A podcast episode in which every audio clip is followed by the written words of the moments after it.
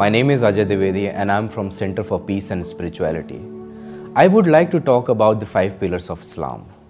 Islam literally means submission. Submission or surrender to God is the essence of Islam. There are 5 pillars of Islam, which are the basic principle one must follow in order to be a Muslim.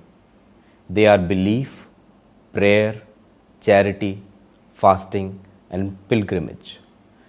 It is a psychological fact that when a person adopts a certain belief with all his heart and mind, it is bound to find external expression. And that psychological fact applies to religion of Islam as well. In this sense, each pillar of Islam has its inner spirit and external expression. When one declares himself a Muslim, he recites the kalima. But this kalima must entail the deep realization of God. Discovering the existence of God at a personal level and making Him one's sole concern of life is the essence of belief. And therefore, recitation of the kalima without realization of God is nothing but lip service. Let us take the example of prayer.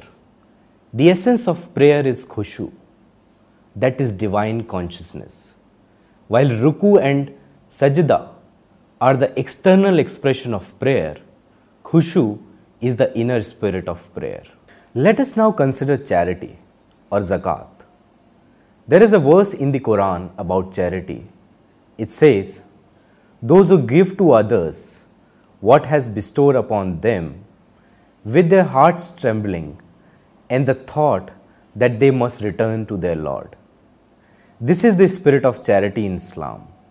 If there is charity without the fear of God, then it is not Islamic charity. The third pillar of Islam is fasting. As per one hadith, Ramzan is called the month of patience. A verse in the Quran about fasting says, "You who believe, fasting is prescribed for you as it was prescribed for those before you." That you may learn self-restraint. Therefore, the essence of fasting is self-restraint and patience.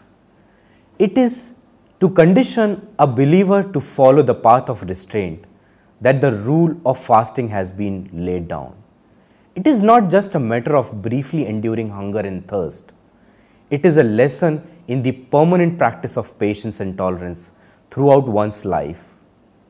Likewise, Hajj play the greatest role in inculcating the spirit of universal brotherhood. During Hajj, believers come from different countries. They speak different languages. They belong to different culture, traditions. Despite these differences, they perform Hajj in a united manner. And that inculcates the spirit of togetherness, living in unity with others. Hence, both the spirit and the form are required in Islam However, the spirit is the absolute part of Islam, while the form is the relative part of Islam. Without spirit, there is no value of form. And if there is spirit but no form, then it is not Islam. Rather, it is something else. Thank you.